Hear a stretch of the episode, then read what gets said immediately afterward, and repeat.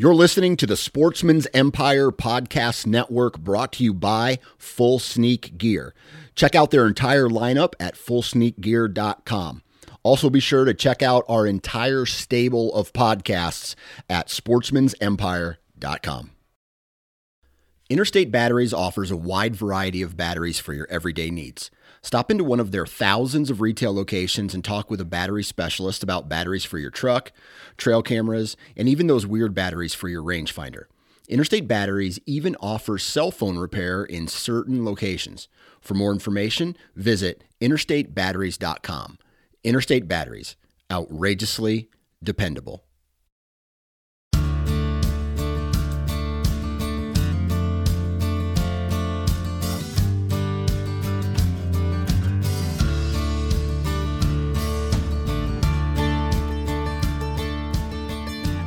Hey there, everyone. Welcome back to another episode of the Pennsylvania Woodsman Podcast. I'm your host, Mitchell Shirk, and I got a great episode coming to you guys this week. Um, this is episode number 98, and the only reason that I know that is because I went back and counted them all because I knew I was getting really, really close to my 100th episode which I just recorded this past weekend. That was a really fun episode. It's very, very special, near and dear to me, and I'm really anxious to bring that to you guys. Uh, in, in just two more weeks. I can't believe, you know, time is flying the way that it is, but that was really, really fun. But uh, yeah, as far as this week's episode, uh, I'm thinking food plots right now. Food plots are on my mind, deer are on my mind just because I mean why wouldn't they? We're we're into the second half of July. Time is just flying by. It's going I'm telling you, I swear the years get uh, shorter all the time. I don't know how that's possible, but that's just the way it feels. But when I get to the end of July into August, I'm thinking about fall food plots. And I wanted to have our guest on this week to talk about his fall food plot mixes, uh, fall food plot mix, and how he handles it, and give you guys a little bit more information. And it's one of uh, one of our partners. It's Al Tomechko from Vitalize Seed, and I've had Al on the show before. And if you've listened to that episode with Al, if you've listened to any other podcast that Al has been a guest on, it doesn't take long to know that Al loves soil biology. He loves the mystery, the mystery behind it and learning, learning, learning, learning. And I, have teased him already. I, I called Al Mr. Tinker because he's always tinkering with all kinds of things seed blend related, fertility related, anything soil biology. He wants to learn more about it because his goal is to make the best food plot seeds, food best food plot blends that we possibly can. And uh, you know, he's got a greater interest too outside of food plots. He's got an interest in agriculture and just soil health in general. And that's really what's important to me. I mean, like I said, as many of you guys know, if you've listened to this, I'm an agronomist. I work with a lot of row crops and I do a lot of cover crop recommendations. I do a lot of uh, no-till cover crop planting green soil health practices with a lot of my growers. And it's great to have like-minded individuals to bounce that kind of information off even though we kind of come from a little bit different angles in in what we do for a living. You know al is very much into the food plot world but he, he's very interested in soil health and conservation which is a huge part of what I do in the agronomy world. So it's great to bounce ideas off of him. You know, Al, Al you know, kind of laughs at me a little bit, but I've learned a lot from Al talking with him, getting getting myself to think outside of the box from a soil health perspective. So, if you guys have listened to any episodes with Al, you know he's very passionate. And uh, you know the episode that I did with him a few months ago, I uh, I I think I named it something along the lines of soil nerdology or something like that. And we kind of geek out over that stuff. But I give Al a little bit of a hard time sometimes because I said, you don't showcase your seed blend well enough sometimes. I, am like, dude, what you've got going on here um, and how this works for wildlife is is something that can't be overlooked and I think it's a, really easy for folks, you know, the average Joe food plotter to listen to an episode with Al and myself, and we could go off about uh, mycorrhizal fungi and carbon to nitrogen ratios and nutrient cycling, and you guys could go, well, these guys have me lost, and I'm tired of I'm tired of this nerd talking. Th- this episode's different from that. We really break down and, and talk about the Vitalize seed system, the two pass system, nitro boosted carbon load. We talk specifically this week about carbon load, what it is, why Al chooses the seed species that are in there, and how he blends them appropriately. That way, you're getting season long forage maximum tonnage from each of them, and how each of those plants benefit throughout the entire season. And one thing I think you guys got to keep in mind, you know, when you see multi-species mix, there's a lot of bad discussion out there in media for food plots that if if a food plot uh, if a food plot blend has this specific species in it, then that's junk and it doesn't belong. And that's not always true. It might not it might be a plant that isn't really really high on the on the whitetails preference or maybe it's something that doesn't peak as far as its attractiveness during the heart of your your hunting season. But think about it like this. When you have diversity in your mix, again, I already established that we have maximum tonnage, season long tonnage, attractiveness from the beginning of the season to the end of the season. But there's components of that blend that are feeding soil health that are going to make it better for the long run. Don't just think within that three month window of deer season. It makes the food plot system that much better. It makes it easier for weed management for next year's food plot. It builds your fertility and builds your uh, soil coverage going into next spring there's there's so much more to it and that's why we get off on our tangents that we do about soil health and stuff because we understand that. But this week al breaks down the species their attractiveness and how he is seeing when you mix certain species together how it just becomes like a smorgasbord of attractiveness. And uh, it, it, I'm going to let it at that. It's a great episode with Al. It's, like I said, breaks down carbon load, why you would go to just planting this seed blend, a multi species blend, over any other seed blend. And I truly believe it's going to for those of you who have never experienced something like this, a system, it's going to make your lives simpler, eh, but it's also just going to blow your mind and what it can do in your food plots in your soil. So, without further ado, let's get to this episode. Real quick, a word from our partners, and that's going to be Radix Hunting. Guys, trail camera season. I, I mean, usually summertime, July is when I'm getting hot and heavy for trail cameras. I'm behind like always, but if you are like me and you need to gear up, you need to get a couple more cameras out there, check out Radix's Gen Series conventional cameras. If you're looking to just get something you pull cards, guys, crystal, clear image quality and prices that are hard to beat.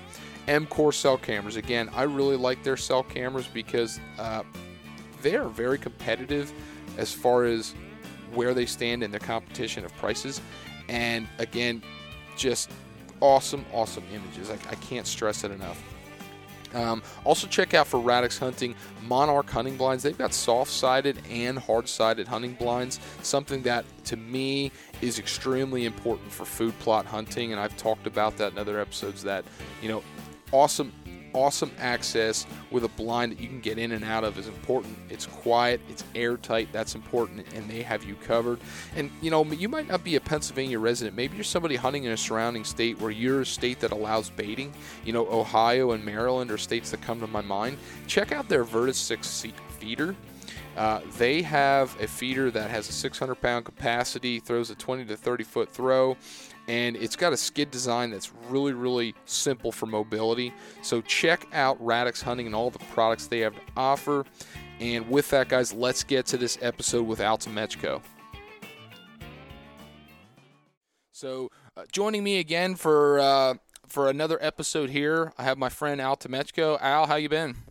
Good, buddy. How you doing? Thanks for having me on. I'm doing well. Um, it's uh, we're kind of coasting. We were talking before when we uh, when we got uh, before we got started here that you know the, the the rain and the forecast and the weather we've had has just been crazy. I've seen some crazy stuff in fields, but now it's like all that stress that we had during the month of May is starting to alleviate. And I know you've been making some posts about food plots and talking about how stuff has just jumped in your food plots. Yeah.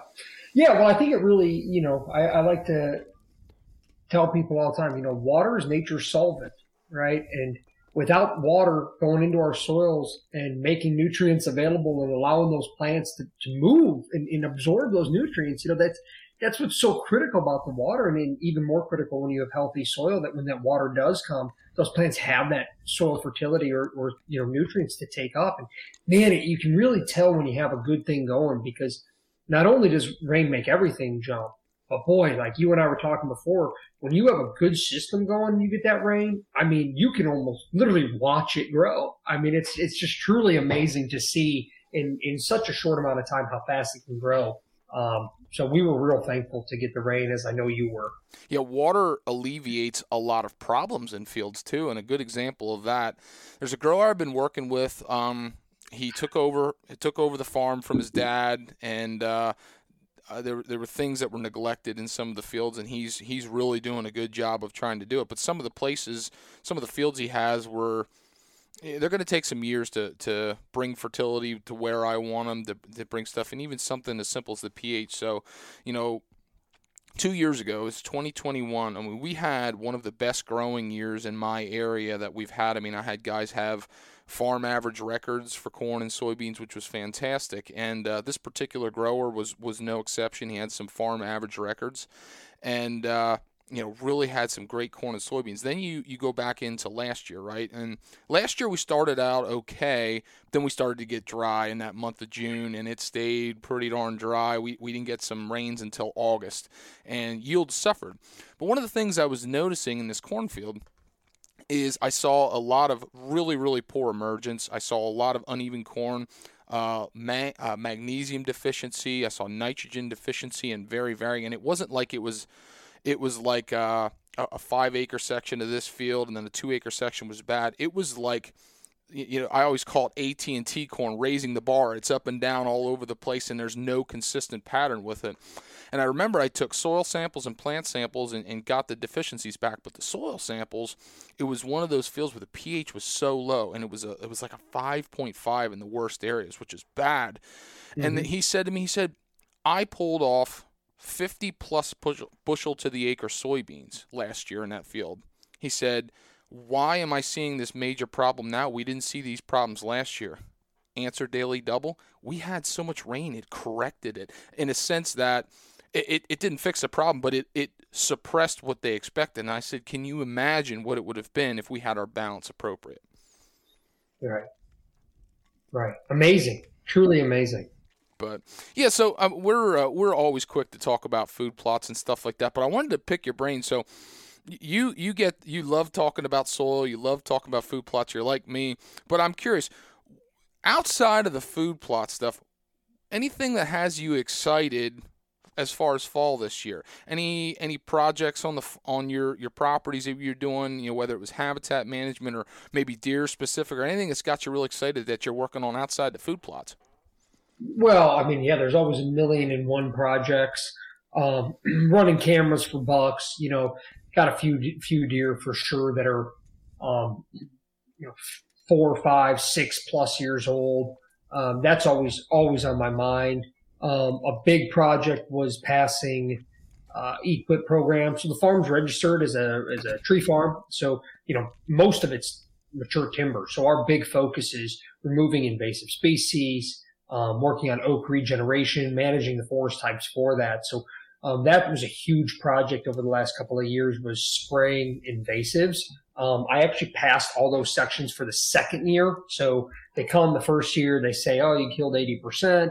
Then you have to go back and retreat.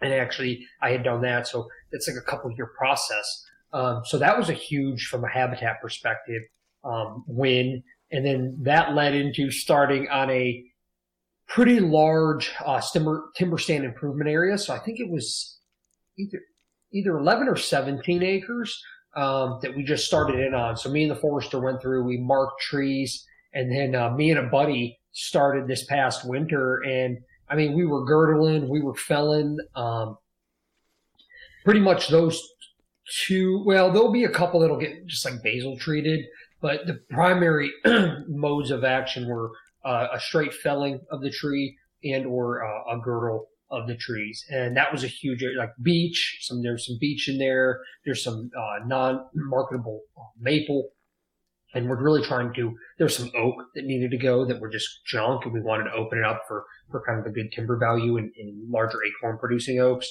So that was really exciting. And then to top it all off, which kind of leads into food plots a little bit, but we did a, uh, a small timber sale. So I had a, uh, a ridge on the farm that's uh, about six acres, give or take. And um, it was mostly red pine, so not a real big market in our area.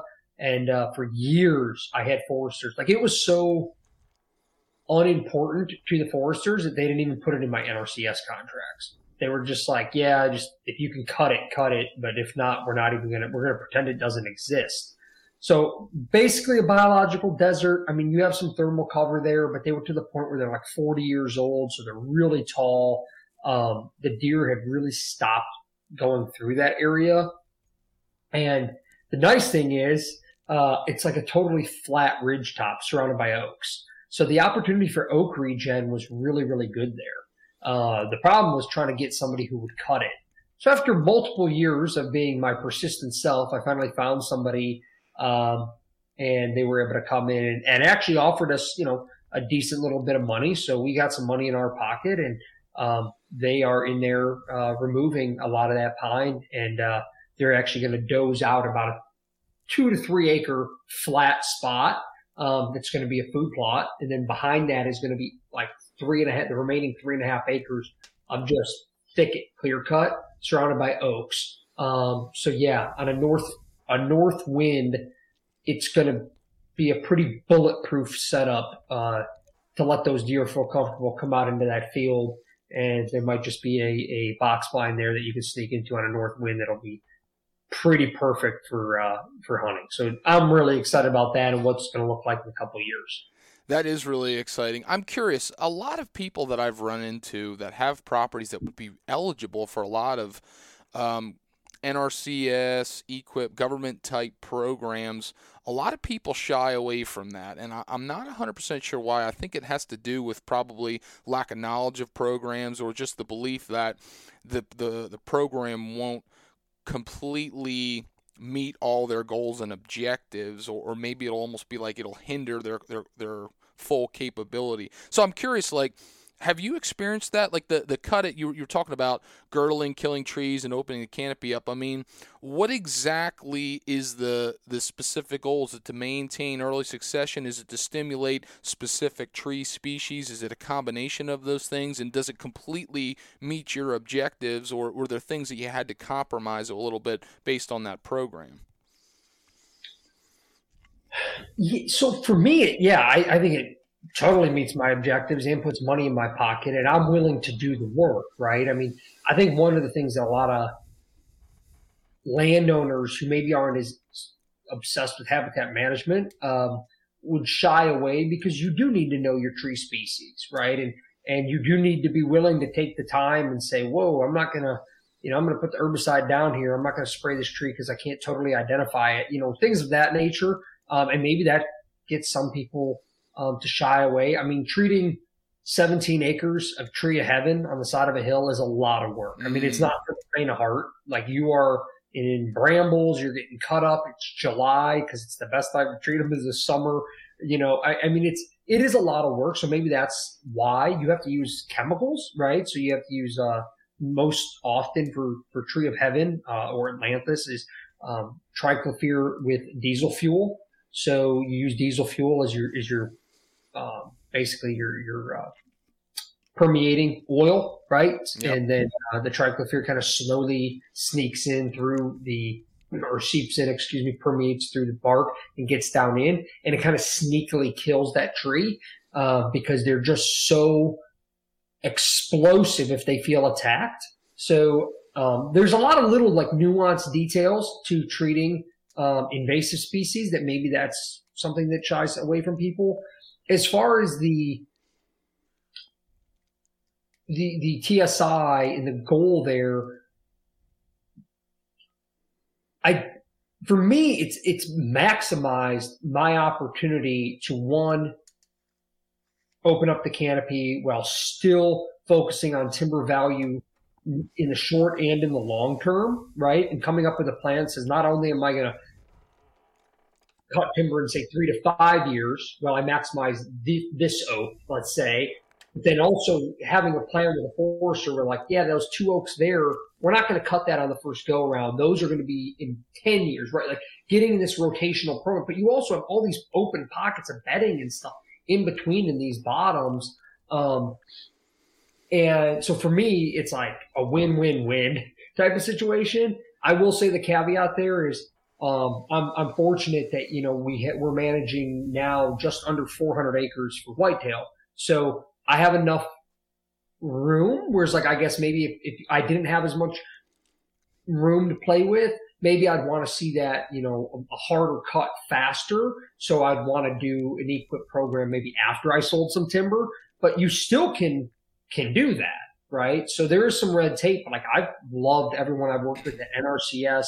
The state foresters have been phenomenal. Um, I, I just think it's been, at least for Ohio in my area, it has been a absolute home run situation for me, and uh, I've been very very happy happy with it. So I don't really know. I couldn't think of a negative other than I guess if you wanted things to move faster, um, but I guess you could sell timber first, get it, get it how you want it, maybe cut out some deer bedding areas and then go in and enroll and say, Hey, I had already done this or whatever, didn't know about these programs, you know, however you learned about it or, or where you did, and then try to enroll the program and say, what can I do here to manage this property this way? I really like that you have that. like I said, I think it's an underutilized tool because it's it's money in your in your pocket in a lot of sense, or at least alleviates the cost of the things that we want to do. I, I think a lot of it is that that desire to have instant gratification. I think people like to micromanage hunting parcels, which there's nothing wrong with, but I, I also feel like with habitat and hunting strategy, you can have a little bit more wiggle room than many believe. Um, people talk about narrowing down a specific buck bed location and cutting it in this design and it has to be this way and i'm not discrediting that whatsoever but i just find when you can make a parcel of oasis and low pressure and, and hunt it accordingly to um, a, a, government program, it's definitely doable. Are there things you might have to tweak in your hunting strategy? Absolutely, but I just think it's a it's an underutilized thing, and I'm really glad to hear that you you talk about that. And speaking of um, you know that process taking a while to see that gratification. You know, it's a it's a it's a succession is not something that happens overnight. It, it's a timely thing, and with that is uh, is our food plots, and that's what we want to talk about today. Um, I'm thinking when you talked about dozing out a new food plot, you're starting from scratch, man. You've probably got some low pHs. You probably got a whole bunch of stuff, and you're gonna you're gonna work on that uh, that soil and that system. So a, a brand new food plot, um, virgin ground. Is there anything you're gonna you, you're looking forward to tinkering with, especially when it comes to the food plots? Anything you you're, you're planning on? I want to test this to see in a in a, a virgin new soil type thing that I you know, want to learn about. Well, in that particular situation, um, it's 30 to 40, 30 to 50 year old red pine. So the soil is going to be about four. Mm. I mean, the mm. pH of that soil is going to be low. I mean, it's going to be very low. So, um, I will most likely, um, obviously pull a soil test, right? Um, Absolutely, the foundation, man. Yeah, I mean that's that's a no brainer. Even though I know it's going to be low, like I'm still going to pull the soil test. I want to see where it's at. I will very likely, just based on kind of knowing my, my general base saturations, I will be putting a high cal lime. I could be wrong. Maybe, maybe it'll be dolomite, but I have a suspicion it'll be a high cal lime and, and quite a bit of it, um, that first year. And most likely, um, because it is that first year, um, and there's going to be some roots there, you know, and things like that, that I will be using my buddies. Uh, my buddy is like a seven foot tiller. It's mm-hmm. nice. And, uh, we'll probably till that line in fit that ground and then go over it with the no till and get pretty much a, a perfect, you know, seed depth, root structure, etc. I will probably, because you know me, I always am tinkering. Um, I will definitely be using um, fungal inoculants on the seed in that. I want to make sure, not that it's not there. I'm sure there's, with the trees being there for as long as been, I'm sure that there's a good mycorrhizal fungi network there, but I certainly don't think it's going to hurt to help inoculate them and get some additional fungal situations going. It's like I use the Tainio products. They worked well for me. Um, I want to make just jumpstart that biological system because you are going to have the roots in there and, and years of duff that got packed in with the dozer, et cetera. And I want to get some of that going alongside some roots in the ground. So that'll probably be my approach. Um, I will likely be foliar feeding that the first year or two uh, pretty regularly. Um, I'm assuming that the growth just with that low of a pH, um, you know, with having the dozer head going back and forth. I mean, on the top of a ridge, could there be some potential compaction issues with relatively heavy soils in that part of the state?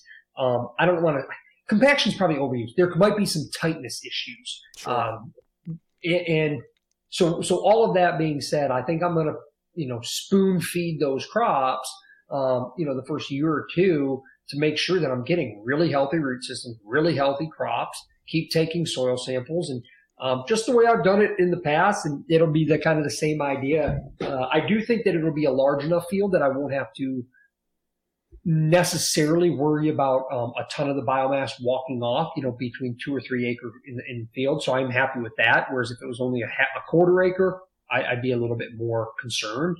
Um, but yeah, I mean that that's where I plan to be, buddy. And because I am tilling, um, that's where one of those times where I'm going to look and see if my phosphorus is really, really low. You know, maybe I decide to, hey, I'm going to, if I'm going to do this one time, let's put some phosphorus and potassium right in the root zone. Um, because I normally, I mean, I normally don't recommend that for guys who are no tilling because phosphorus is so immobile. Yeah. Like, if you're going to use it in, in a food plot situation, try to use a foliar, you know, and there's kind of mixed results on how well phosphorus is uptaken by foliar. You can find like really different ends of the spectrum on that that I've seen at least. I'd like to hear your your take on that, but I feel like it's better than throwing it because we know the granular isn't going to move.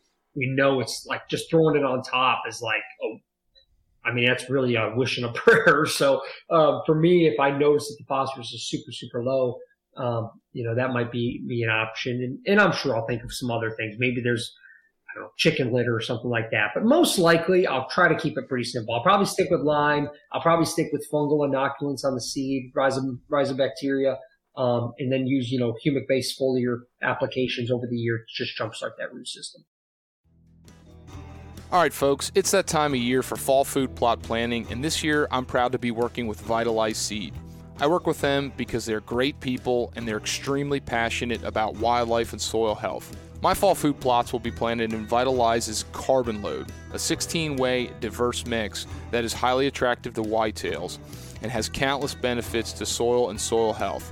If you've ever been overwhelmed by the hundreds of different seed blends on the market, check out Vitalize's 1 2 planting system.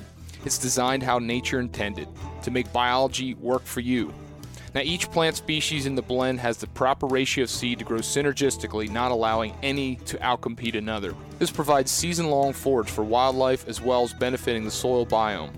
There's no need for complex crop rotations with monocultures that are susceptible to drought and overbrowsing. Whether you plant with fancy no-till equipment or a bag spreader and a lawnmower, Vitalize can work in any food plot. For more information about Vitalize and soil health practices, visit vitalizeseed.com and be sure to follow them on Instagram and Facebook. Radix Hunting was founded on premium grade trail cameras and continues striving to produce the best cellular and conventional trail cameras on the market today. The Gen 600 is a second generation camera from the Gen series line. With premium video and audio recording capabilities, this product has become well respected as the HD video trail camera. In addition to the Gen series cameras, their M Core cellular camera has all the features of a quality cell camera at an affordable price. Along with their cameras, they offer stick and pick trail camera accessories to allow you to set your cameras just right. You can find it all at radixhunting.com and be sure to follow Radix Hunting on Instagram and Facebook. Want to check out Radix cameras in person? Stop in at Little Mountain Outfitters in Richland, Pennsylvania and have a peek. Now, back to the show. Yeah, very, very important points you're bringing up here in my mind because uh, again, we're we're you and I are very, very pro no-till, pro soil health, keep soil covered, keep living plants growing. But one thing I learned, uh, I had a, a dairy farm, uh, a new dairy farm startup about uh, five, six years ago, and the farm that they bought was, um, I'm not gonna say it was farmed out, but it was just really, really rough ground, had some topography to it and uh, you know th- this this farm was doing a lot of double cropping. So they were taking a small grange, uh, planting it in the fall. They'd let that come into about May, and then they're taking that off for forage, and then they're coming in and they're no-tilling corn. And uh, the first year that we did that, uh, ground was extremely uneven, and it was to the point where, you know, going across the field with wagons and carts was was unsafe. It, it was it was not fun. It was bumpy, and it's then it's also a, a, a nightmare to take a corn planter through and go through a no-till. And you know, uh, this farmer said, "Would you be opposed to tillage?" And, and, the one thing I've learned from some some pretty wise people, and I, I'm saying all this to bring this point one instance of tillage to fix a problem, such as unevenness, I mean, that can set you up for success way down the road further than dealing with those headaches. And to the same point with uh, with, with uh, adjusting your lime, you know, uh, a surface applied lime application. There's a lot of different uh, points of view, but on, on average, I find that about it's going to leach about a half an inch a year. So if, if we're looking at a, a soil profile that's you know, eight, eight, ten inches, and it's going to take quite a long time to uh, have that lime work within the soil. So incorporating it into the soil, incorporating phosphorus and potassium into a really depleted system uh, within the soil profile, that's a great way to jump start the system, uh, create a better environment for those plants to get started, and then uh, let nature do its thing. You know, I heard John Teeter say this one time. Um, I, I want to make sure I word this right. He said something along the lines of, "We have degraded, meaning humans have degraded so many things that it does take amendments to fix them." And and the tools you're using in this instance just make so much sense to me. And I think it's important for people to understand how those tools and implements are used. And to me, this is fitting the shoe properly. Absolutely, I couldn't agree more. I, I think that's without going down too much of a rabbit hole that you and I like to go down. I, I do think that's one of the biggest issues is people not understanding um, how amendments interact in the soil profile, specifically in the food plot world. I mean, I'm sure you've probably seen full scale growers maybe not even understand in some cases, but like the, you know, understanding, well, what is, you know, excess nitrogen? What, what happens to it, you know? And sometimes people think like, oh, well, that's just, uh, you know, they're just you know, worried about the environment. Well, well, yeah, I mean, we don't want nitrate just going running everywhere, but there's also the fact that it can, in certain soils, can pull calcium with it, and calcium is very important to the structure, right? So, so that's it's not that we just don't want you to buy nitrogen, right? But we want to understand like there's other impacts that happen, and likewise, like I don't have if you want to go buy phosphorus and put it down. I have no skin in that game, right? But I do want you to realize, like, throwing phosphorus down on a no-till food plot, granular phosphorus, you're you're not going to get anything out of that. Like there's a lot of science that's that's proven. Now, if you're running it, people, oh, my farmer buddy does it. Well, is he putting it in a two by two on his mm. corn? Like that, you know, and those little details I feel like get left off a lot because people don't, especially a lot of food plotters, but maybe not aren't as familiar with some of that. So they'll say like, oh, well, he told me he puts phosphorus down every year. Well, it's different when you're putting it underneath the, the corn plant so that the roots are, you know what I'm, I'm saying? Oh, absolutely. Like, you're putting it where the root is going to take it up the best. There's a lot of data out there suggesting it. That's why there's even a lot of farms that have been no-till for a long time that are talking about doing rotational tillage to incorporate, you know, fertilizer in the system. I think there's other ways that they can do that, and I don't necessarily agree with the, the with the the action taken to correct the problem. However, what they're talking about shows significant response, and that's that's you know where we're coming from here. Yeah, exactly, and that's where uh, there was a gentleman. People can look it up. He's in Illinois, I think, but he did a, a big post that got a lot of attention. I'm sure you've seen it where he took the samples and showed where he had put P and K for 15 years and um, almost all of it was still within the first two inches yep. of the soil profile over 15 years. And he was a big time no tiller and he still is, right? But he did a rotational till to then go back to no till. Um, and by till, I mean, he, he flipped it over and then he no tilled into that, you know, but with his planter, but he, um, saw really uh, impressive yields or yeah. impressive growth. It's looking like he's going to get good yields, but the yield data I think is will obviously come this year because I think he's doing this like in real time. That's um, correct. Yeah, it's looking yeah, so it's pretty impressive stuff. Um, so with all of that being said, for food plotters, I just think that's something that to be considered of. If you have these brand new fields and you're going to to do a lime application or a um, specifically the nutrient applications, right? It's really something to keep to keep in mind that maybe that P and specifically P and K, I should say, Certainly. maybe that P and K. If you're going to do it right, you're going to do this one time tillage. You're going to like work it in. And I'll I'll be totally honest with you, Mitch. Like I'm at a point where my with my established fields, my pH is like in a good enough range, six two to six four. Like I'm happy with it. And on occasion, will I put a little bit of lime down? Yeah, but I haven't felt like I need to put enough down that justifies a tillage on those fields. But if I was starting fresh, like this example we're talking about, it's like, well, the ground's already bare, mm-hmm. right? Like, so why not get it right? Or at least try to get it as right as you can off the bat. That's kind of my thought. Process. Exactly. I mean, ground's already bare. It already had equipment on it, you know, do, disturbing soil and stuff. So you know, why not get it set right? But speaking of things that food plotters don't really understand a great deal, and what I really wanted to talk about with you today, I want to dive in a little bit to carbon load. So we're getting we're getting. Uh, you know, through summer here, we've got Nitro Boost in the ground, which that's uh, the mix that you've talked about before on the show and many other podcasts. And uh, in the two pass system, we're gonna we're gonna terminate uh, Nitro Boost and, and plant carbon load.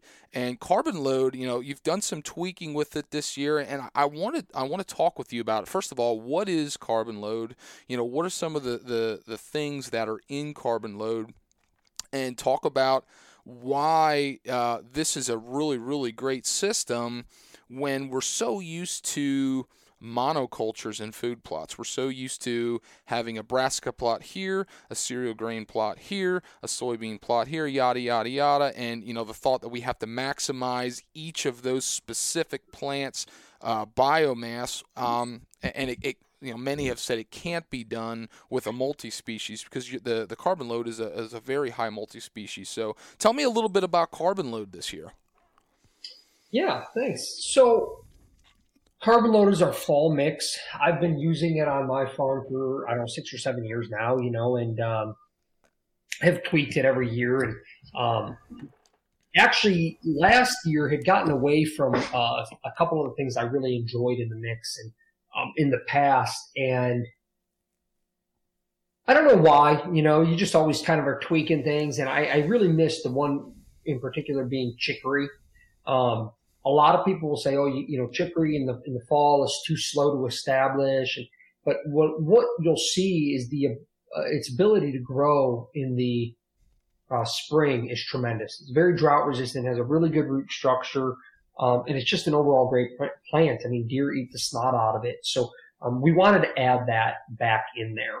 Um, some of the other things is, you know, we have fall triticale, winter wheat, rye grain, oats. Um, those are our staple cereal grains um, that are in the carbon load. Um,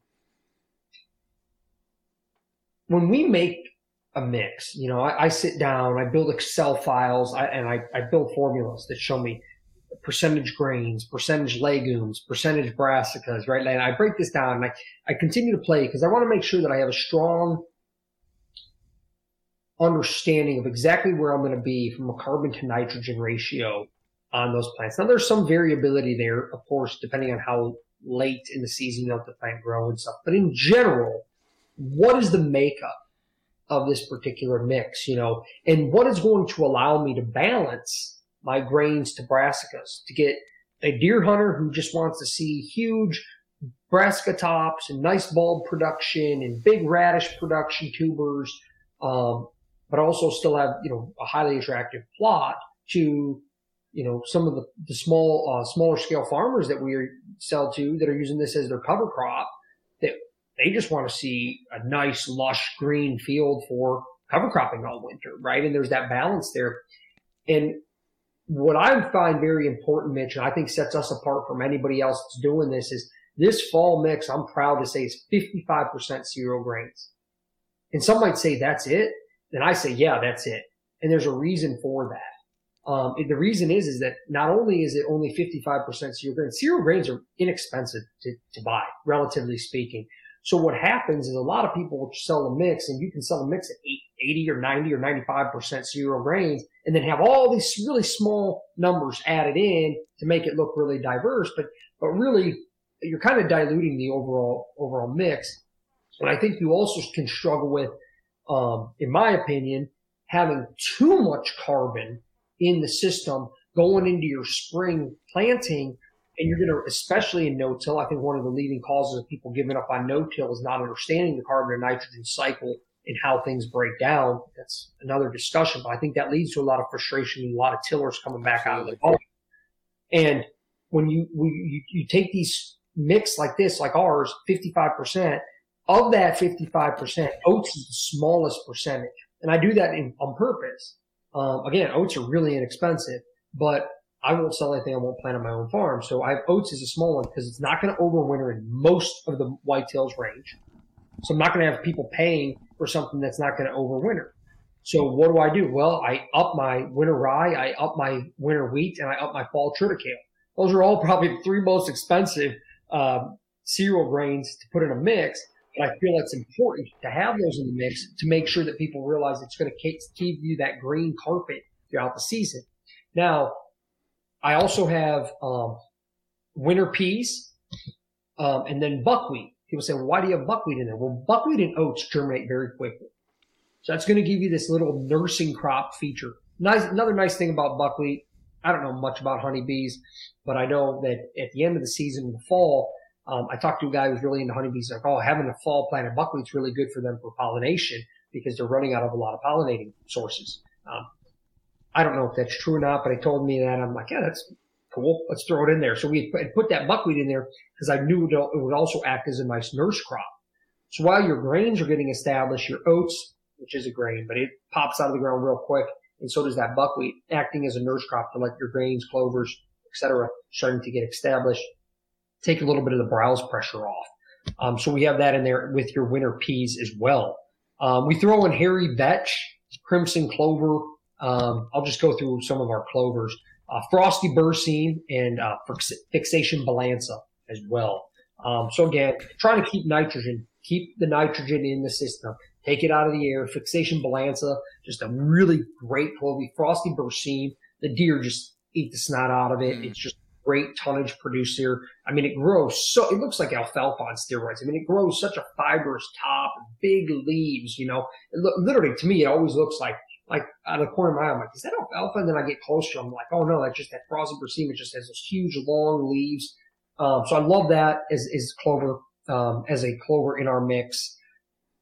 Fixation Balansa, a lot of people know it is, is a major N fixer, um, which is a really, really, really intense fibrous root system. And then of course the Crimson and Hairy Vetch, um, are in there as well to create a ton of biomass the next spring what I'm most excited about this fall, um, even though we have a lot of beautiful pictures from last fall and people loved it, and it's it's not that inexpensive to do, but I wanted to do it because I wanted to um, just make the mix a little bit better, you know, and that is I increased the brassica rate. Um, so in this mix, you're getting your grains, your winter peas, your legumes, and then you get almost a full acre rate of brassicas as well. Um, so it's on the lower end, right? Brassicas typically they'll say anywhere from two to six pounds per acre. Um, and, and you're going to be at like three pounds, I think, of, of brassicas in this mix. Um, and it's a mixture between, which isn't a, I mean, it's a bump from last year. So, I mean, it's, it's in that balance where you're going to see good brassica production, good grain production, and then all of the legumes and clovers kind of fill in. and that balance is just critical. And, and, I should say broadleafs too, the, the chicory and the, the uh, buckwheat. But that balance is so critical. Um, and even going a step further in the balance is then balancing those those subspecies, like I talked about with the grains, right? So we dove into why I picked certain grains at higher levels than others. Same with the brassicas. So we have, you know, purple top turnip in radish. Why? Great tuber production, good above ground biomass, but it's pretty well known. If deer comes by or a cow comes by and top bites the top off of a radish, that's pretty much all she wrote, you know? Um, so we wanted to add really good quality, um, or, or increase, I should say, really good quality, uh, forage radishes also. Um, those have been bred for like Winfred Forage Brassicas one in our mix, right? Those have been bred for a long time to be able to withstand some browse. Um, whereas, you know, your purple tops and stuff, they can handle some, but not quite as much. Uh, so really, really excited. We also have the uh, Barkant and the Pasja uh, brassicas in there as well. Barkant turnip, Pasja brassica. So really, really excited about the overall mix this year. Not huge changes from last year, um, but I think the the plot's going to feed even more deer. I think it's going to give a really good jump start to the soil in the fall. And it is one of those mixes, Mitch, that I tell guys who have smaller, you know, they're they got a tenth of an acre or a quarter acre and they're not sure about planting the spring nitro boost because, you know, trying to get soybeans and sunflowers in that small field. I go, listen, you could plant this mix and leave it for a year and then come back, terminate and plant it again. I mean, because there's that much diversity in there. It just is amazing to see how much biomass is created above and below ground. It absolutely is. So one of the things I wanted to highlight there, so you talked about the mix and you said about 55% cereal grains, and you're spot on that so much of the negative talk about a multi-species that have all those different plants in because you're talking about having uh, legumes you're talking about having some assorted broadleafs some brassicas and cereals. And one reason why so many people have, have made the comments that you can't do that is because of the ratios. It, it's a it's a carbon and nitrogen ratio, and it's just a competition thing. There's there's uh, intraspecific competition going on between those plants as they go, but at an appropriate ratio, it's amazing what they can do. So, in order for that uh, second half of what you talked about the brassicas, the, the clovers, the, the broadleafs. In order for those to have good success, the cereal grains can't outdo and can't outcompete those. And I think that's a really important thing to highlight of why you still get so much success from all of these plants is because the ratios in which they're planted at make it make it successful is what it is. Absolutely. And I, I want to be very clear to people too. Like at these these ratios, um, you can shoot me a message. I mean, Mitch, you you and I have been buddies for a while. I mean, you've seen the pictures. It's not like the next spring you go and oh, there, there's no rye grain to roller crimp or, or to spray or to mow. Like it's still a heavy stand of winter grains. Like I would not want to have like some of the recommendations I've seen out there um, are really high. I mean, like I, have seen 200, 300 pounds to the acre of rye and it's really, really high. Yeah. I mean, it's like, I, if you follow, I tell people all the time, like talk to some farmers, follow the, the cover crop groups on social media and you'll see these farmers and they're like, yeah, I'm planting, you know, 30 pounds to the acre of winter rye. You know, so I, this idea of, I mean, listen, you grow rye on our driveways. It's an, it's a great crop. I love it, but mm-hmm. I don't know I don't know where that got so out of hand where we're overseeding with rye to the extent in which it's it's being done. Um, I, I, just I see some really high numbers, and I really would love to know, even in some of those cases, what percentage of that is even germinated.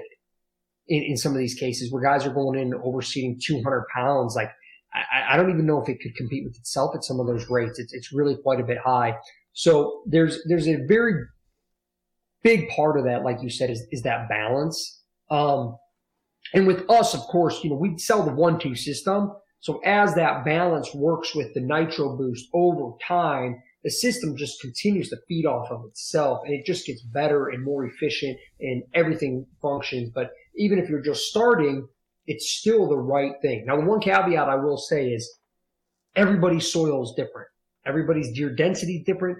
Everybody's climate's slightly different. So if you're planting, I just was actually talking to my buddy Adam from Land and Legacy, um, super nice guy, but he and I were chatting. He said, uh, we, I go, if you're in acre food plot in the middle of West Virginia, there's no agriculture around, you got more, more deer than people, and you're, the, you're the only shop in town, right?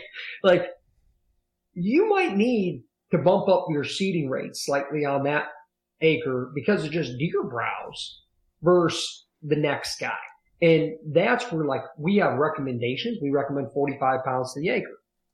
You know, uh, uh, uh the reason we recommend 45 pounds to the acre is because we feel we have a good balance of the brassicas to the grains. When you start to see 70, 80, 90, 100 pounds to the acre, you probably want to ask, well, what's the grain ratio? Because it's probably a lot higher grain ratio to anything else in that mix. And that's why you're having to bump up a lot more through your drill or broadcast spreader. At least that's what I've noticed. I don't know if you feel the same. Oh, absolutely. And I think when you asked the question about where did that two to three hundred pounds per acre of rye come from, one of the things I think comes to mind is just the fact that um, rye is fairly browse tolerant in high deer densities. And I think it's one of those things that can be a last ditch effort to fill in some green and just get some vegetation and some tonnage in a food plot on high on high uh, high deer densities and and that's that's great and I think a lot of people then scratch your head then and they go back to well it just doesn't make any sense that I'm planting all these species at one time in the same location. How am I going to have enough forage? Because they're going to, again, uh, the thought is that they compete with each other, right? But when you're putting them all in the same location at, at lower percentages than what you would plant a monoculture crop, many people think you're going to run out of food. You know, there's a lot of there's a lot of discussion when it comes to food plot of saying I want to have, and I've done this before, Al. I, have done this where I'll ha- try to have, uh, I'll try to match uh, match the peak uh, palatability or attractiveness for seasons of the year, right? So, you know, first thing comes to my mind when, you know, our October 1 bow opener is basically where I think it's September 30th this year, but um, you know, peas, soybeans, clovers, man, they're going to get hit pretty hard early a lot of the time when they're planted alone as they start to uh, start to wind down in the amount of forage available. Maybe they get frost hit. Then you start to see maybe a transition to another monoculture. And I know this is where a lot of time brassicas are, I mean, I think they're good anytime, but, you know, a lot of people talk about them being somewhere in October into November. And then, and then we're going to transition to just cereals. And the thought of putting that all together in the same location is just so uh, it's so confusing. So many people don't understand it. And to be honest with you, Al, I don't know that you and I can sit here and talk about it and say how we completely understand it because it's such a an interesting system and how those plants work together. But it's amazing how number one browse tolerant they are, and how well they work synergistically together to alleviate browse pressure and hold food throughout the season. Absolutely, and I think I'll probably get it wrong, but I believe it was Dr. Christine Jones, and she said something that was so profound and it, it stuck with me for a long time. I was listening to a, a webinar or a YouTube uh, lecture that she had done, and talking about the cattle industry and the, really a big movement there for you know mob grazing and rotational grazing and really diverse cover crop mixes, and a lot of it's stuff that we do for, for whitetails, you know, specifically for for uh, wintertime annuals, mm-hmm. you know, and or cool season annuals, I guess I should say. But uh, somebody asked that question in the crowd. I, I, can't remember exactly how it all transpired, but the, the main point of this was she she stopped and she said, the thing about brassicas, and they don't even understand exactly why this happens. But if you look up brassicas and the SARE cover crop manual or something like that. One of the first things that you end up reading about them, ah, great tuber production, good browse product, good cover crop. Then it'll say somewhere along the lines is, you know, non-mycorrhizal. They are known for not communicating with the mycorrhizal fungal network. They're, they're known for kind of being, um, off on their own, if you will, right? Now they have good root structure, good tap roots, they're good nutrient miners or nutrient scavengers. You'll see those terms used a lot But what does that mean, non-mycorrhizal? Well, it means we're not taking advantage of all that fungal dominated symbiotic relationships we have where some of these other crops are. But what they found, which is just mind blowing, is that when they are in a mix, at good ratios in a healthy system, is that they then can tap into the mycorrhizal network.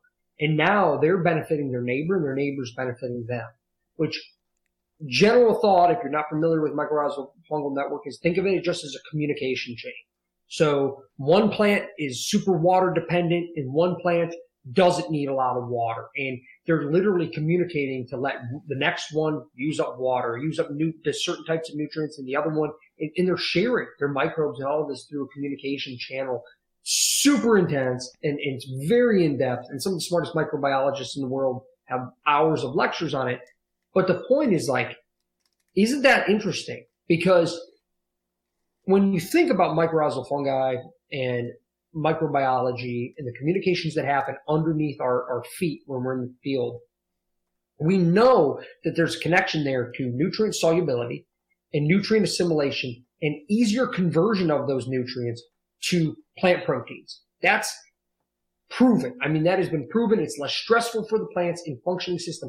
So isn't it odd, Mitch, that when I've had guys tell me I've planted brassicas, purple top, let's just say purple top turnips, big buckbuster brass, whatever they planted, right? They planted brassicas. My deer don't eat them. My deer don't eat them. All right. Plant my mixed carbon load and let me know what you think. And I'll get a call and they go, the deer ate every damn brassica I planted in that mix. Why? I was just going to say, so all your stuff you're talking about from mycorrhizal fungi, we're, we're, starting to get down that that nerd avenue that you and I like to talk about. Put that into English. What does that mean to you as a as a deer hunter when somebody's just worried about deer and deer forage and having best forage and stuff I, like? The way I look at it is like I could grow a probably grow a big purple top turnip in my neighbor's gravel gravel driveway if I just dumped a bunch of nitrogen to it. Right? I could probably grow a big looking bulb but deer know what they want to eat. They're concentrate selectors. And there's something about it when those plants are growing in synergy with each other in a balanced functioning system where they're helping out each other that they're more nutrient dense, right? You, whether you want to use Brix readings, whether you want to send plant tissue analysis, whether you just observationally want to watch deer feed, there's something that is happening there that is biological and it's driving the deer to like those plants more than when they're in a monoculture.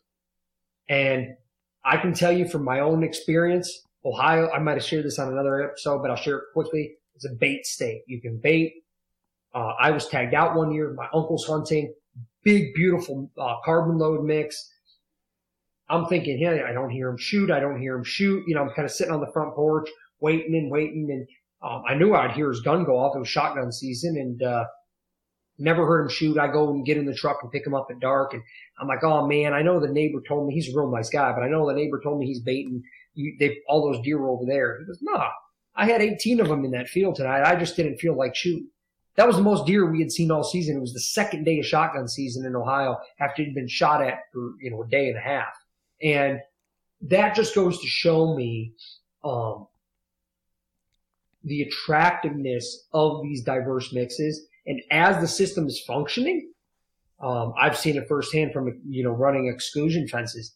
The amount of the deer are removing has actually gotten to the point, Mitch, where we've had to up our doe harvest because we're like, you know, goodness gracious, these plots went from being attractive to being darn attractive. You know, yeah. we have to shoot more deer and we see it in, in the exclusion fence. You know, it's 18 inch difference sometimes by October 10th.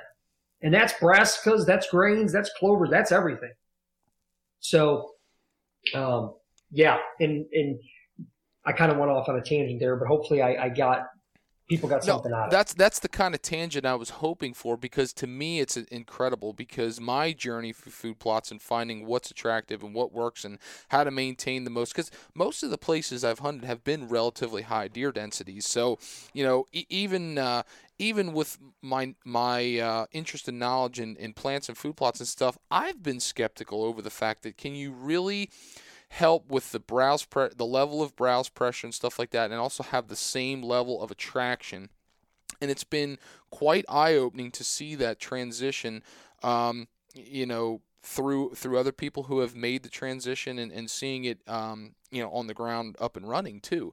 And it's one of those things that it's a i think it's a hard pill to swallow because change is always hard whenever you want to do anything in life and especially true to food plots. I mean you you think you fine tune a food plot system and then you you find another reason to change it. We, we talk about that a lot too but it's so interesting because you know many people would just just think why would i plant that mix i've got this type of food plot, this situation that doesn't work for my situation. But in all reality, I think there's probably very few situations where it doesn't work. Yeah, I would agree. I mean, I, I think that even if you have a really, really high deer density, I would make the argument that that's even more of a reason to use a really diverse mix because what it's going to do for you, like for example, our mix, one of really good customer of ours, we've shared some videos and stuff on our Instagram, uh, Mr. Dwayne, you know, he's like, yeah, this, this, uh, uh, carbon load did exactly what it was supposed to do, you know, and he, he was planting on his, uh, really nice tractor and everything. And, and he has really high deer density uh, in, in West Virginia. I mean, it's really high. And, uh, his plots came back in March and he was, you know, texting. He's like, man, I, these deer, it doesn't look like there's that much out of it out there, but they're still eating, you know, and, and telling me. And then um, it just jumped out of the ground, you know, and that's when he texts me. He's like, "Oh my goodness, like this stuff is in, in the clovers and the hairy vetch." And now, if, if you would have went with just the brassica mix, mix, Mitch, what would have happened then?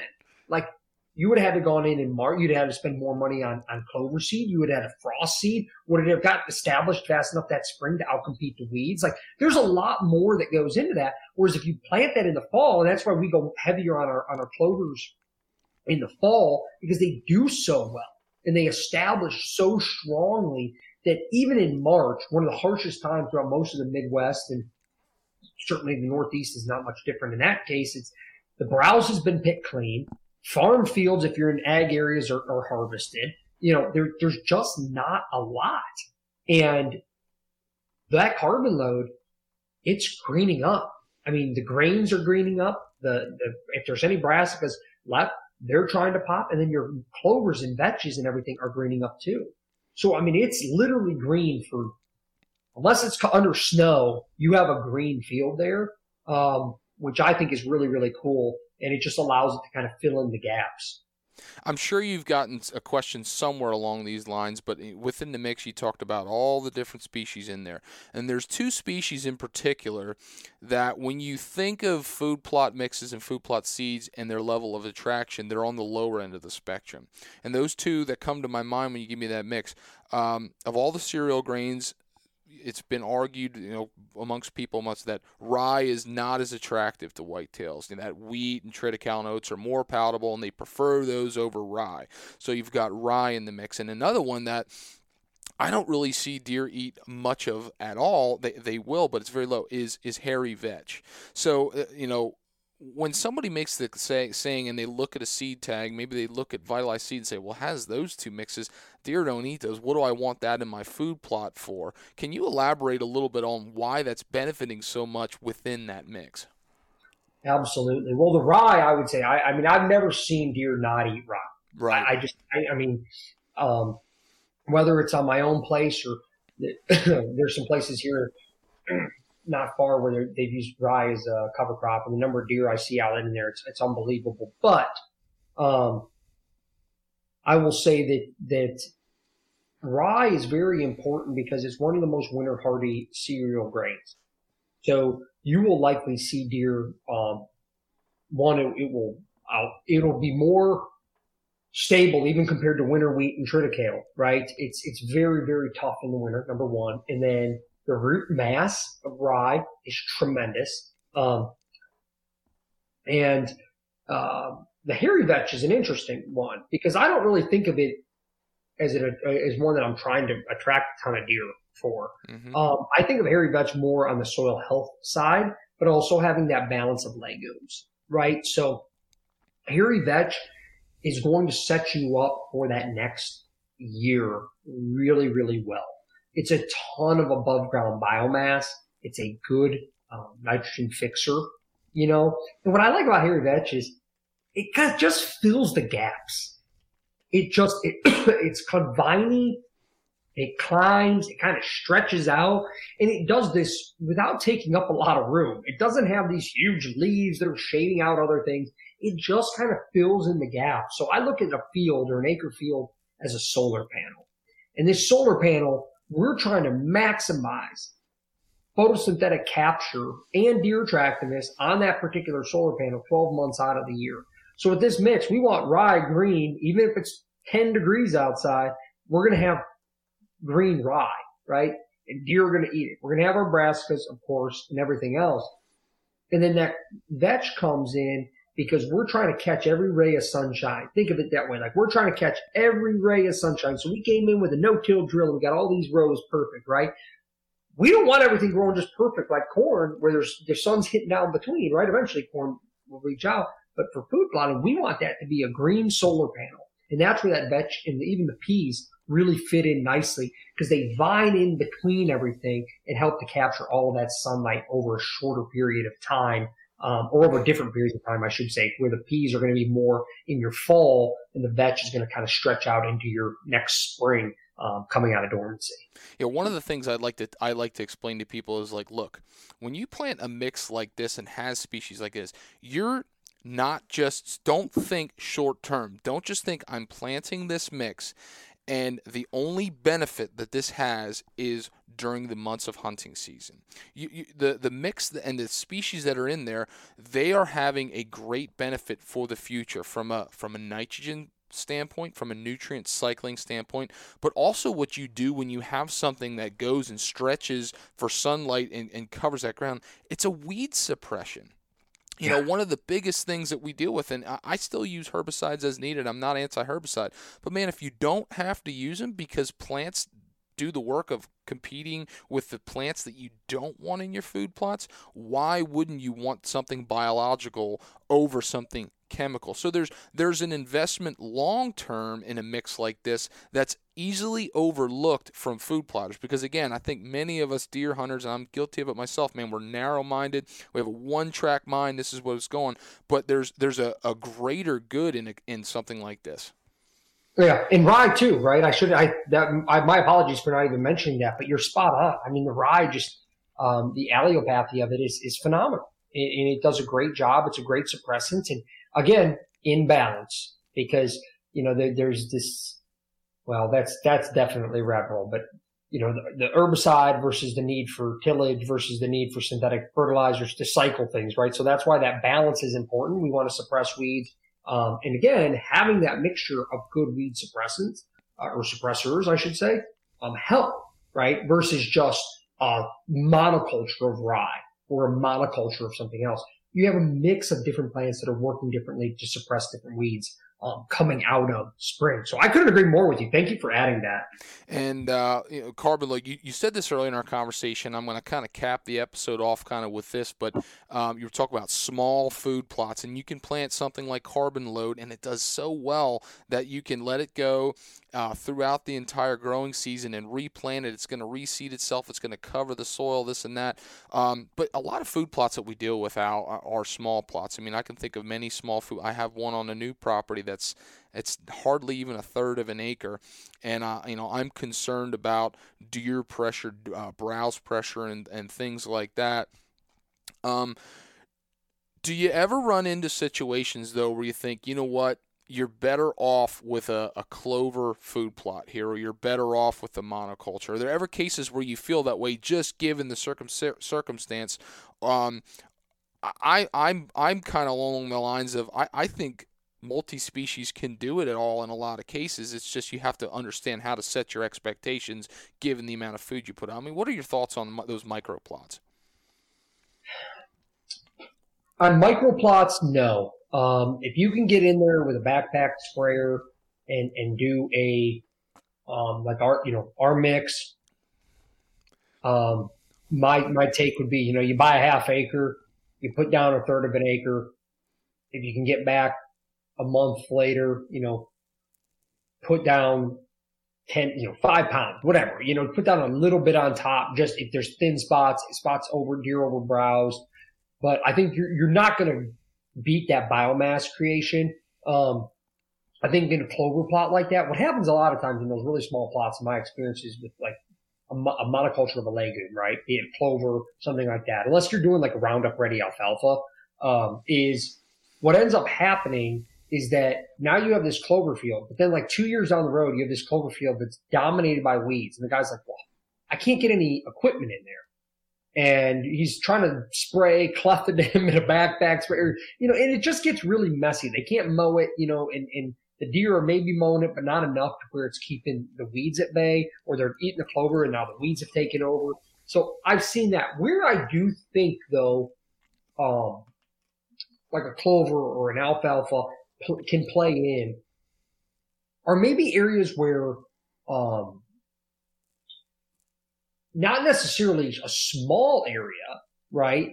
But if there's an area where you can't get equipment into or you're not going into there very often. It's almost like a sanctuary bedding with like a little food that you're not even going to hunt it, right? You're just putting something in there that you want the deer to keep in and maybe it's, um, a, you know, a clover mix or something like that. You don't really care what it looks like. You're not really hunting over. You just like, and sometimes in those instances, I could see we go in there, you know, do an herbicide burn down, you know, throw some stuff down and get be done with it. Um, you know, we've done a couple areas where it's just we're drilling in, you know, 12 to 15 acres of the carb or the nitro boost, right? And we got a couple spots, Mitch, they're just not safe on the tractor. It's really, really steep terrain. It's a big drop off. We already have our main area of focus where we're trying to increase soil health and we're trying to feed a ton of deer in our nitro boost and will be carbon load. So like on that steep drop off, we're like, well, we might as well put something there that's better than what the, the fescue that's there and try to alleviate some browse pressure in the summer months, right? So my buddy had um, some alfalfa that, uh, you know, I think he was spraying the Amox on it or something like that. A one-time treatment, you know, go in there, you spray it with herbicide, seed it with the alfalfa, then can go in there and just backpack spray that half acre with the Amox. Um, and only reason we're doing that is, like I said, the terrain is so rugged that we're just, and we're trying to alleviate some of the pressure off of our bigger fields. Um, so that's a, you know, something that you could maybe consider. But I think for a hunting plot in a micro plot, I've shot a lot of deer over like a 16th of an acre carbon load. I mean, a lot of them. And, uh, you know, you're not going to get huge brassicas, but it, it's amazing how green it'll stay and uh, what you can do in a small area. Yeah, amazing how green it'll stay, still produce tonnage, and still be attractive. And I think that's really important. You know, the the, the thing you were talking about with you know areas that aren't necessarily food plots, but trying to. I've, I've heard John Teeter talk about that, and that opened my up. It was a strategy I never heard. Is actually putting um, green browse in a bedding area and planting it. And that was like mind boggling because I always thought, don't put a food plot somewhere where you're not going to be able to kill them. But the, the concept he was talking about was something like just a, a, a, a low preference browse like a cereal grain or a, or, or he, he, even used annual ryegrass, which is mind-boggling to me because in a food plot that's like to me was taboo. But the the the concept behind it was, look, deer when they when they bed, they want a location where they a feel secure and they b have something to browse on because deer are notorious for they'll lay down, they'll get up, they'll move a little bit, they'll browse and they'll get down. And having a little bit of extra tonnage, having a little bit extra attraction, even if it's low attraction, relates to that food plot really well. And that's a concept concept that I want to explore more and learn more. But I think that's kind of what you were kind of alluding to there with with, with what you just said in that steep situation. Absolutely. Anything that I can do to make deer feel comfortable on my property, I'm all for. I don't. Um, this is probably again another wrap I don't worry as much about um, a specific the limiting factor of my farm is food. So that period, end of story. So for me, I want the deer to feel really comfortable and I know there's enough mature bucks around that I just need one of them to make me stay. Like I don't have the time to say I'm going to hunt a deer, right? I just need, you know, one buck that's mature to show up. So for me, I want to keep those deer as comfortable as they can to get them to an adult age. And if that means putting a food source where those deer can get up, eat a little bit of clover, go back to bed, and then at night work up to my carbon load food plot or something like that up on top of a ridge where I have a wind advantage, I'm all for it. Mm-hmm. versus them bedding somewhere else where they're, hey, I'm going to bed, you know, 200 yards from the neighbor's corn feeder and get up, back, you know, which that happens. I mean, you can't, you know, they're wild animals. That's why we love chasing them. But so for me, I'm always like, I want to do everything I can to make those deer feel as comfortable as possible and get age on them. And, and if you can get age on them, eventually, if you hunt smart with the right wind, one of them is going to slip up and in your favor. Um, and that's just the approach we've taken. You know, there's a lot of ways to skin that cat, but um, that's something that, that I like to do. It's a deadly approach. Hey, man, thanks a lot for for talking uh, carbon load through us and, and talking some of that food plot strategy out because it's it's here. We're, we're right around the corner for for planting food plots uh, for the fall, and uh, I, I wanted people to have that in their mind when they're making those decisions. So thanks, Al. Guy, um, before we go, where uh, where should people be looking to uh, to get their their vitalize and get their carbon load? Yeah, vitalizeseed.com. Um, check the distributors. Uh, there's distributors all over. I think we're 25, 27, 23, something, something like that. There's distributors all over the uh, the country. So check those areas out, guys.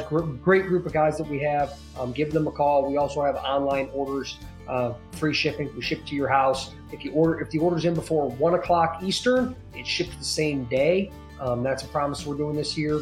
And uh, one last thing I didn't touch on, we are now offering with every order um, a broad spectrum uh, inoculant. So that's uh, included in the cost, whether you buy from a distributor or from us. Um, it kind of happened late, so if you get your online order and you don't have it, shoot me an email and uh, I'll mail it to you. But, but basically, that's a rhizobacteria that covers not only the legumes but also helps with nutrient uptake in your cereals and things of that nature, as well as a, as a biostimulant or humic based um, addition to that as well to help that seed germinate and help some uh, nutrient solubility and get those seedlings off to a good start. So that'll be in about a four to six ounce packet It covers up to an acre, and you just put that on there as a seed coat and throw it out there. So really excited to be offering that um, at no charge to the end user for this year. That's awesome. That's awesome, Al. Hey, I'm looking forward to it. And guys, if you are on social media, follow Al, follow Vitalize Seed. They're um, always posting you know updates and things within seed and you can watch that grow along and it, it's really really just exciting. It fuels the fire for me leading into fall. So al thanks for being on the show. Uh, always a pleasure and uh, man best of luck to you this year. Thanks buddy. Same to you man. We'll talk soon